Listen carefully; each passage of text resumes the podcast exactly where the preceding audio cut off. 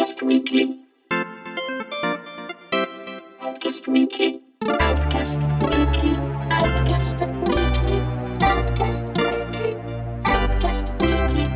Ciao a tutti e ben ritrovati con Outcast Weekly, il podcast settimanale di Outcast punto it. In ogni episodio ci ritroviamo in due persone a parlare di uno, massimo due argomenti con un limite di tempo di mezz'ora. Io sono Andrea Maderna, con me oggi c'è Andrea Peduzzi. Uè. E questo è tra l'altro l'ultimo episodio prima della pausa estiva. Ad agosto non usciranno Outcast Weekly, a meno che ci prenda improvvisamente, succede qualcosa di clamoroso che dobbiamo assolutamente commentare, ma non contateci.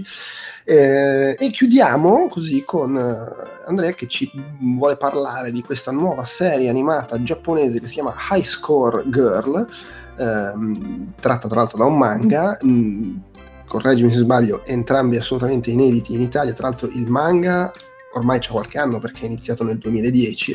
È iniziato me- nel duemiladieci? Sì, mentre la serie tivù è roba recente, siamo al secondo sì. episodio.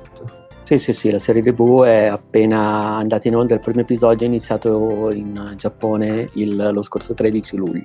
Ok, e veramente tra l'altro freschissima.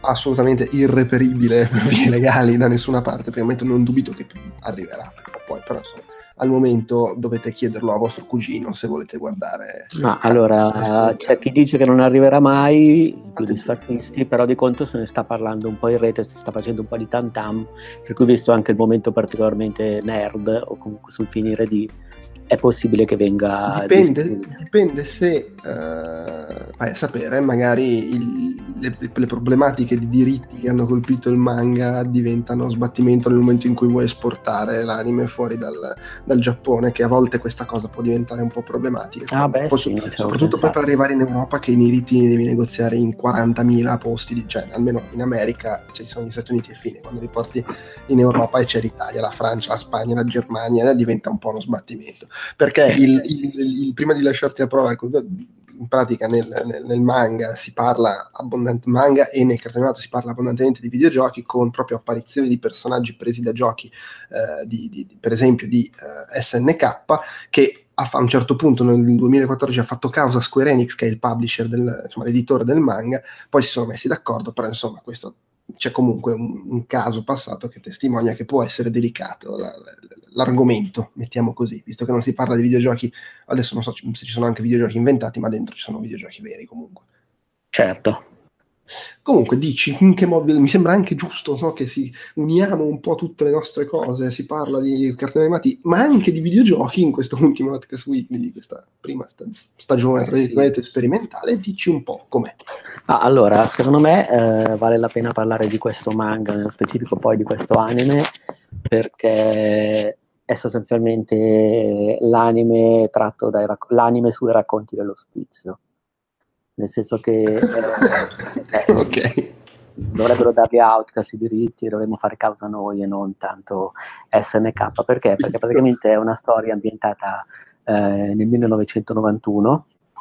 Eh, il manga originale è scritto da Rensuke Oshikiri, che è praticamente un autore di manga eh, di classe del millenovecentosettantanove, quindi più o meno vecchietto, circa la media di quelli di Outcast, tolto Stefano Talarico e quelli lì, eh, che praticamente racconta com'è, com'è la, la vita attraverso una storia slice of life, commedia romantica, ma che secondo me è anche più eh, gag manga, nel senso, poi ci arrivo, però divisa in piccoli capitoli, piccole storielle più o meno autoconclusive, con una trama che va avanti, che racconta praticamente la storia di due ragazzini che eh, vivono una un incontro, una relazione o quello che è, comunque attraverso la comune passione per i videogiochi. Siamo nel millenovecentonovantuno, nel, sia nel manga che nella serie si fa riferimento a un cosiddetto rinascimento del gioco arcade in Giappone.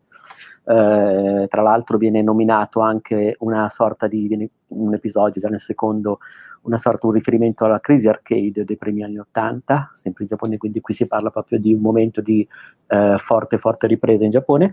Praticamente i protagonisti sono Ariuo Yaguchi, che è un ragazzino a sesto anno dell'elementare, quindi un ragazzino di undici dodici anni, che non è particolarmente bello, popolare, non è dotato per lo studio, ma è invece estremamente appassionato di videogiochi, e in particolare è un appassionato di arcade. Lui va tutti i giorni nella sala giochi vicino a casa, tra l'altro eh, nelle sale giochi giapponesi apparentemente, da quello che pare nella serie, sono molto molto simili eh, a quelle che potrebbero essere quelle italiane, nel senso che comunque lui fa allusione al suo mondo fatto di puzzo di sigarette, eh, di bulli che arrivano, ti inseriscono la moneta e ti sfidano, insomma è uno scenario anche molto comune. Sta di fatto che lui a un certo punto, durante una partita da Street Fighter due, viene sfidato da un misterioso concorrente, lui è fortissimo, viene battuto, e questo concorrente non è sfidante, non è che una sua compagna di classe, Akira Ono, che è una ragazza invece bella, intelligente, ricca, di buona famiglia, eh, che è assolutamente, diciamo così, eh, incredibile associare ai videogiochi, quantomeno per i ragazzini in questione.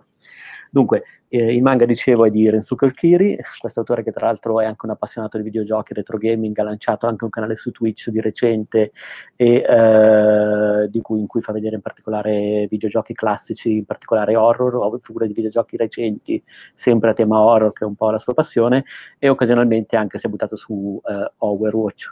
Il manga invece è diretto da Yoshiki Yapakawa, che praticamente io conosco principalmente per uh, la sua partecipazione a, uh, come si dice, Children of the Walls, che ho visto di recente, ed è tra l'altro su Netflix, Be The Beginning, in cui era nel dipartimento artistico, in particolare come storyboard artist, uh, e poi nella, nella serie Excel Saga, che magari i più vecchietti conoscono, una serie di fine anni novanta, un po' demenziale, un po' fatta, però piuttosto famosa. Eh, di recente lui invece, il regista, ha diretto Alice eh, Tozuroku, che però non ho mai visto, e Little Busters. Queste, diciamo, sono un po' le sue credenziali. Lo studio invece che trasmette l'anime è ehm, il publisher Square Enix, eh, J C Staff, che è praticamente uno studio piuttosto importante in Giappone, che appunto ha eh, Prison School, che pure un'altra serie disponibile su Netflix, sempre il suddetto Excel Saga, Onion Clover, e comunque una serialista veramente veramente in tora d'ora, che pure su Netflix di recente. Eh, One Punch Man, comunque è uno studio molto molto affermato. Allora, ehm, l'innesco della storia, come ho detto, avviene in sala giochi nel novantuno a tono incabinato. Eh, Dico subito le differenze rispetto al manga, nel senso che ho dato un'occhiata anche al manga. Eh, dunque, a livello di storia, sono praticamente, eh, fin dove sono arrivato io, almeno la lettura e la visione, più o meno identiche, anzi quasi letterali. E le differenze quali sono? Che praticamente eh, l'anime è molto più denso, nel senso che nei due episodi andati in onda, per esempio nel primo episodio copriva i cinque capitoli del manga, i primi cinque, eh, capitoli che però sono molto molto brevi, nel senso che sono come la tradizione dei gap manga, nonostante venga classificato come seinen, quindi man- manga per adulti, però immagino proprio per il fattore nostalgia, eh, perché in realtà la, la dinamica è Beh, proprio... Comunque seinen, eh, insomma, giovani, adulti, diciamo. Sì, sì, sì, no, certo, però di solito i seinen si associano molto spesso a dinamiche, dinamiche tem- tematiche mature. Qui sì, sì, invece sì. Più che altro, secondo me, quello che lo rende, diciamo, adatto un po' ai vecchietti è proprio il fatto che è ambientato nel novantuno, e avendo l'autore... diciamo più o meno l'età del protagonista nel novantuno, eh, si rivolge un po' a un target che è anche appassionato di retro gaming e di giochi dell'epoca. Poi va scusa, per, per, per capire, ti sembra per adulti più perché parla, appunto, fa l'ospizio dei videogiochi, che per come poi lo, lo racconta, sì, cioè il tipo di racconto che dice è un po' più giovanile. Sì, sì, sì, esatto, perché in realtà, almeno fin dove sono arrivato, non c'è traccia di dramma, non c'è tratta nemmeno di eh, momenti piccanti, piuttosto che di situazioni, diciamo così, ambigue, difficili o sofisticate. È un umorismo molto, molto semplice. Ogni manga, ogni capitolo del manga è molto breve, raccolta da una storiella che porta avanti un po' il, vicino, il riavvicinamento tra questi due ragazzi. E, eh, Vabbè, Stranger Things, una roba per ragazzi che però accalappia gli adulti con la nostalgia. È molto simile anche ai capitoletti, non so, dei gag manga che faceva la Takashi con la Mu, per esempio, all'inizio, sì, perché sì, i manga erano proprio capitoletti conclusivi che portavano avanti un po' i rapporti tra i personaggi. Ecco, più che altro c'è questa cosa qui. Allora, eh, è interessante, praticamente, vabbè, poi qualche altro credits lo butto là perché vale la pena. Praticamente eh, le musiche sono di Yoko Shimomura, che pare che, se no, io non, diciamo, non sono un esperto di musica di videogiochi, però quindi mi invito a leggere, si è occupato delle musiche di Street Fighter due, di Final Fight, di Final Fantasy quindici, e insomma comunque uno che ci sa fare. Ti sto continuando a coraggiare, è femmina. Sì, scusami. Come ho detto, non sono un... Uh... No, no, è che, cioè, non è che io me lo ricordassi, però l'ho googlata al volo. Ah, ok, eh, ok. Però okay. Sì, in effetti ha fatto un sacco di, di... Ma tra l'altro anche relativamente recente, Mario e Luigi, Superstar Saga, voglio dire. Sì, sì, sì, sì, esatto. Allora, le differenze sono appunto la densità, nel senso che nell'episodio del manga, eh, cioè in un episodio dell'anime ci stanno ben cinque capitoletti del manga, quindi in generale comunque... Eh, se lo chiedi a me, nonostante abbia goduto, diciamo, dei primi episodi dell'anime, trovo che il manga come linguaggio sia più appropriato per raccontare questo tipo di storie, però vai a sapere come evolverà, visto che mm-hmm. appunto non da solo due episodi, anche del manga non ho letto tutto, quindi magari, diciamo, tra un po' avrà senso anche una... Uh, la dimensione. E poi uh, il fatto che mentre nel manga, diciamo, vengono citati tutti i giochi reali, cioè praticamente nel, uh, anche nei primi capitoli praticamente compaiono, non so, oltre a Street Fighter due, uh, Ghosts in Goblins, uh, poi compare, non so, ad esempio uh, The Kung Fu per P C Engine, R-Type, Vigilante per P C Engine, uh, poi non so, uh, Splatter House, insomma compaiono un sacco di giochi tutti veri, però diciamo nel il fumetto sono rappresentati nel miglior modo possibile, però non è che ci sono gli screen dei giochi appiccicati sulle tavole. Chiaro.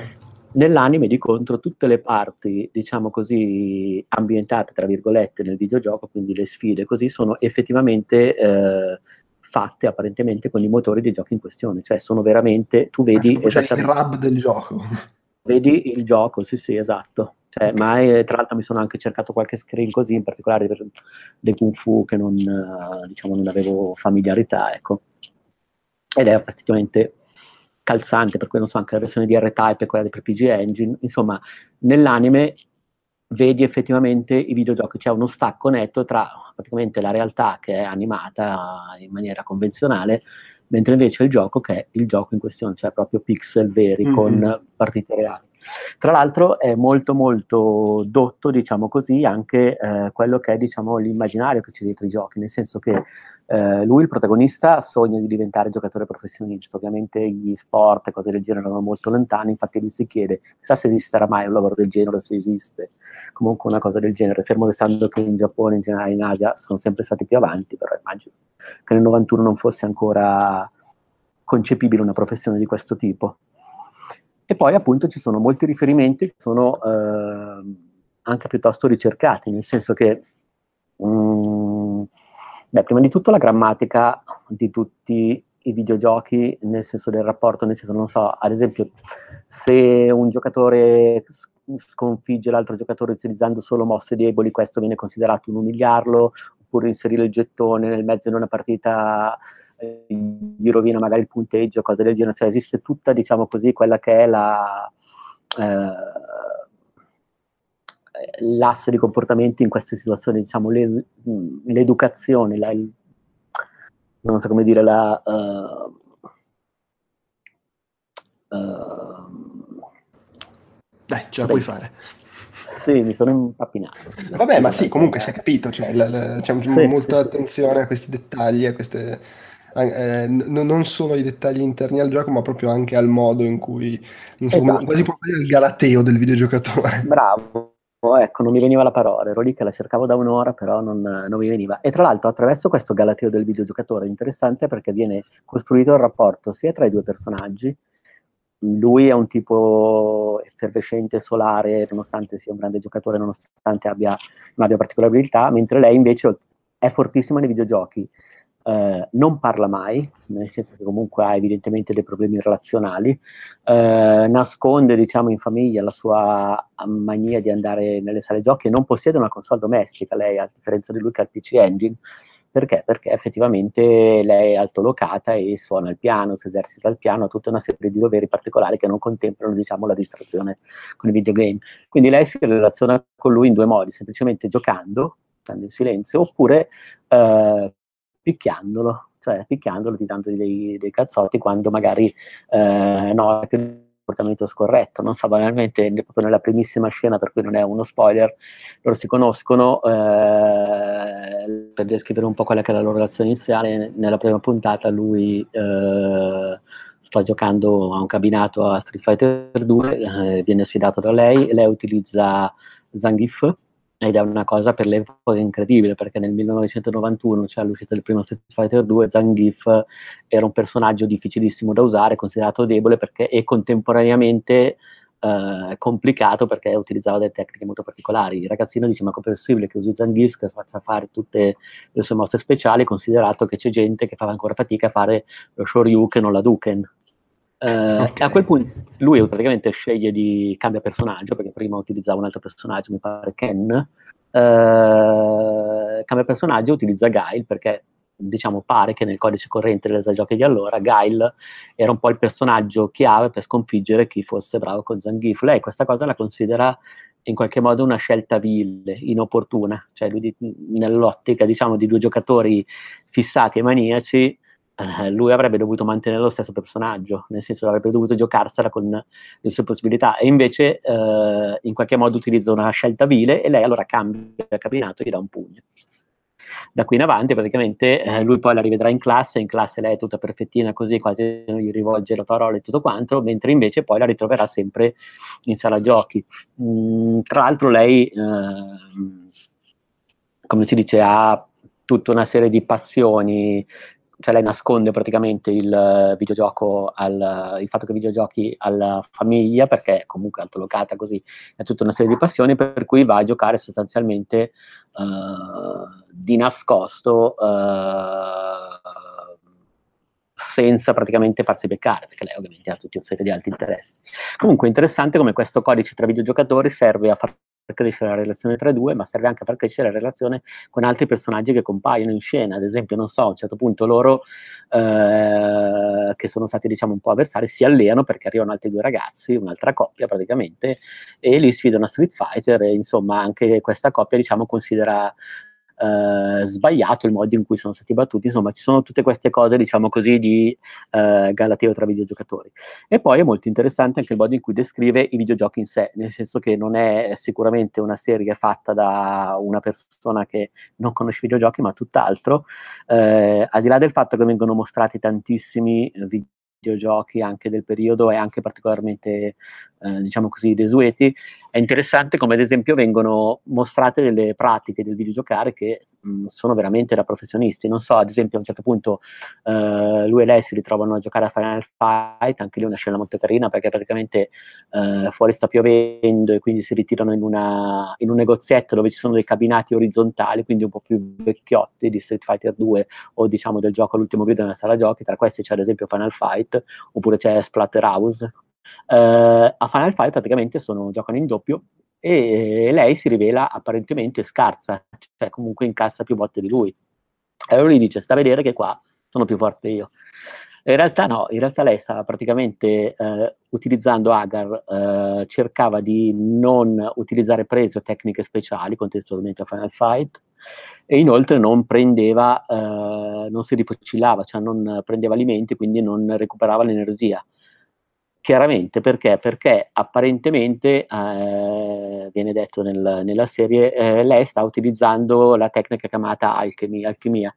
Cioè in pratica se si fanno queste cose, se poi si distruggono diciamo delle scatole in un certo ordine particolare, mi limito a quello che ho capito dalla serie perché in realtà non ho mai giocato a Final Fight in questo modo qua. Uh, il gioco eroga praticamente a un certo punto gemme piuttosto che lingotti d'oro, comunque delle cose che alzano drasticamente il punteggio, quindi paradossalmente lei stava giocando al di sotto delle sue possibilità per poter innescare questa particolare eh, modalità di gioco vantaggiosa in termini di punteggio, ed è una roba veramente da super pro che mh, io non avevo personalmente mai sentito. Ecco, mh, è interessante poi tra l'altro anche perché al di là dei giochi che vengono mostrati, non so, ad esempio ho già citato R-Type, eh, Kung Fu per P C Engine, eh, poi eh, non so, ad esempio ci sono eh, Elevator Action, Space Harrier, Crazy Climber, poi hanno, cioè, a un certo punto ad esempio un'altra cosa interessante è che eh, si evince già dai primi episodi della serie quella che è l'abitudine del gioco in Giappone, cioè si va a giocare nelle grandi sale giochi, però esistono anche lì, come magari esistevano noi, le leggende metropolitane. A un certo punto si parla di una sala giochi leggendaria lontana tot fermate di metro, che magari per loro che sono ragazzini sono comunque un sacco di strada, e in questa sala giochi leggendaria, considerata anche una leggenda metropolitana, pare che si possa giocare a tutti i giochi con dieci yen, che credo fosse un prezzo molto molto basso, e che eh, contenga dei giochi rari. In effetti poi loro ci vanno, e questa sala giochi, che è super eh, scrausa, praticamente in, un, eh, in una specie di sottopassaggio, tenuta male rispetto alle sale giochi luccicanti dove vanno loro, già a pochi anni di distanza comunque, ad esempio trovano una versione di Street Fighter uno con i tasti originali a pressione. Nel senso, in Street Fighter, nel primo Street Fighter eh, la potenza dei pugni in alcuni cabinati non veniva data con i tre tasti, diciamo così, ma attraverso un, dei tasti eh, tipo punch ball, cioè praticamente a pressione, che mh, in pratica variavano a seconda del modo in cui il giocatore premeva su questi tasti. Poi non so, appunto, di questa sala giochi che ritrovano Space Harrier, che ritrovano Crazy Climber, eh, poi nelle Virtual Action, tutti i giochi praticamente vecchi rispetto a quella che è la loro epoca. E anche qui la serie molto, gioca molto bene a mettere in risalto la differenza che c'è tra, diciamo, la prima metà degli anni ottanta e la, diciamo così, la metà degli anni ottanta in termini di videogioco, con quello che c'è stato dal novanta novantuno in avanti, cioè proprio anche il, eh, come si dice, il, l'epoca d'oro dei coin-op che c'è stata dopo, sostanzialmente in Giappone.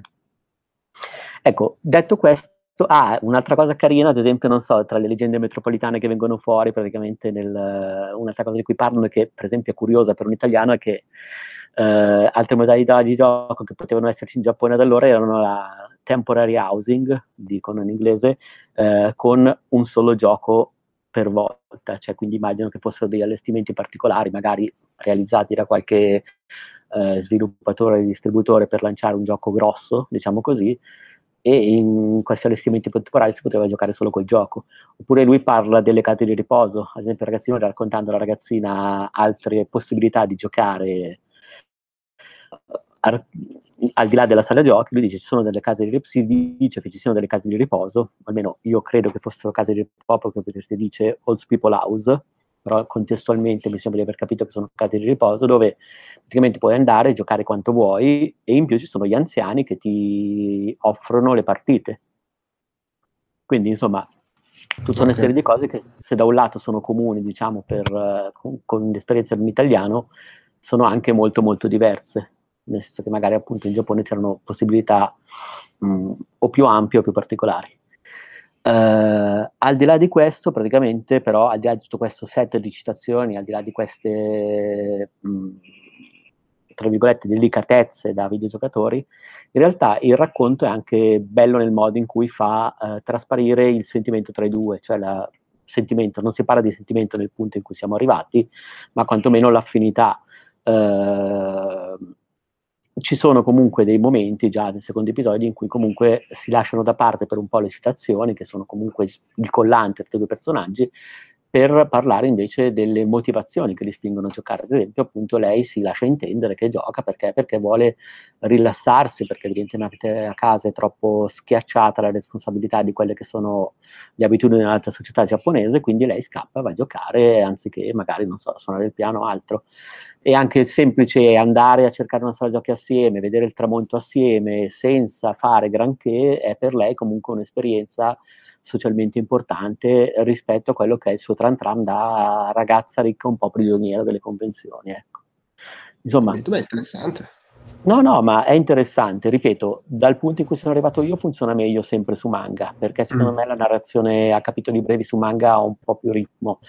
Qui eh, sull'anime, nonostante gli episodi, come ho detto, sono molto più densi, si, si aprono meno, però appunto, ripeto, già nel secondo episodio si apriva un po' di più la storia sentimentale e eh, insomma lasciava intendere che probabilmente avrà la parte di citazioni, probabilmente farà il grosso solamente nell'innesco, o comunque diciamo mh, lascerà il posto pian piano, così mi è parso di, mi immagino, diciamo così, a un'evoluzione dei personaggi un po' più spessa. Poi ecco, al di là della storia, mh, a metà di ogni episodio, questa cosa diciamo nel manga è meno marcata, se non eh, addirittura assente.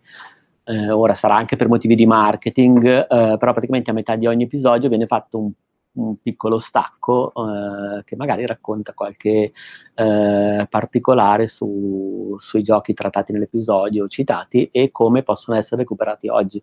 Ad esempio, non so, eh, quando parlano, all'inizio viene presentato Street Fighter due e a metà gioco c'è eh, i ragazzini in versione super deformed raccontano che è il trent- ricorre il trentesimo anniversario di Street Fighter due, è uscita la collection con tutti i giochi bla bla bla, e quindi insomma si possono recuperare così. Oppure a metà del secondo episodio parlano del Nalco Museum, visto che avevano citato un po' di giochi presenti in quella raccolta. Vabbè, eh, ma lì, lì è chiaramente Namco, Capcom e via dicendo, che per, per, sì. me, per non rompere i coglioni hanno, gli fanno pubblicità. Sì, però contestual- cioè, secondo me è piazzata bene, nel senso sì, che sì, comunque, sì, eh, sono informazioni interessanti, sono contestuali. E poi tra l'altro sono pretenziose fino a un certo punto, perché ripeto, i giochi sono gli stessi finora, fino a quello che ho visto, la, l'avvicinamento dei giochi è uguale al manga, quindi mm. le, diciamo mh, volendo non è che hanno cambiato giochi per servire questo o quel distributore, sono no, no, stati certo. attenti alle pubblicità. E poi sono anche interessanti, ad esempio, nel modo in cui portano informazioni. Non so, a un certo punto lui a casa ha il P C Engine, lei ovviamente essendo ricca non può avere eh, le console a casa perché può giocare solo fuori, mm-hmm. per quello che è fortissimo negli arcade, ma ad esempio già col joypad non è, non è completamente a suo agio, cioè cambia anche, diciamo, questa, Chiaro, questa certo, cosa qua, sì. eh, e lui le dice: ma guarda, è fighissimo questo P C Engine così, ci sono giochi fantastici, c'è R-Type, eh, c'è, ci sono tutti questi, fa vedere tutte le cartucce che ha, tutte le cartucce che ci possono avere, e poi dice esiste anche la versione portatile del P C Engine eh, G T, però costa troppo, la mamma non me lo può comprare, così tutto quanto, e poi c'è la versione col C D, insomma, tira fuori, riesce a mettere fuori anche delle informazioni che da un lato sono interessanti per chi guarda, perché sono informazioni reali, accurate. Inoltre hanno senso, perché io, nel senso, da ragazzino, se sei un ragazzino di dodici anni e trovi una compagna di classe, ma anche un compagno di classe, cioè un amico con cui ti, ti sfondi di videogiochi e parli di tutte queste cose, a un certo punto certo, parte sì. proprio il momento spiegone delle conversazioni, sì, tu magari sì, sì. la rivista questa, quest'altra cosa, io, io la butti in faccia, così.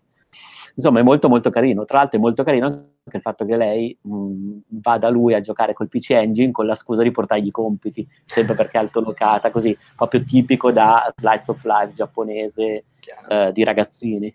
Cioè ci sono tutte queste cose che si mischiano e secondo me si mischiano abbastanza bene. Ripeto, nei primi due episodi il parco citazioni è molto molto ampio, però potrei sbagliarmi, ma a naso ho la sensazione che ci sarà sempre questa impalcatura, ovviamente, perché parla di questo, anche parla di un'epoca, però la sensazione è che il rapporto tra i personaggi, già da quello che ho visto, potrebbe andare ad approfondirsi parecchio. Ecco. Bene, bene, bene, ah, interessante, speriamo che prima o poi riescano anche a portarlo ufficialmente in Italia, oppure no, e si va tutti da, da, da mio cugino a farcelo passare eh, in qualche sì. maniera. Va bene, direi che possiamo chiudere qua, eh, grazie a chi ci ha seguiti, grazie a chi ci ha seguiti fino a, questa, a questo episodio insomma, di, di Outcast Weekly, eh, che auspicabilmente comunque tornerà a settembre, eh, è già comunque mi, quasi mi, mi è miracoloso che siamo riusciti a fare quattordici episodi senza saltarne uno, anzi una settimana abbiamo fatti due addirittura, presi da impeto, e, e bene, ci ritroviamo comunque in, uh, sul sito anche se A, come dire, a regime ridotto per il mese di agosto, e poi a settembre si riparte forse già con una cover story, non lo so, mi hanno, mi hanno, mi hanno, me ne hanno suggerito una che ci potrebbe stare. Per oggi è tutto, ciao ciao.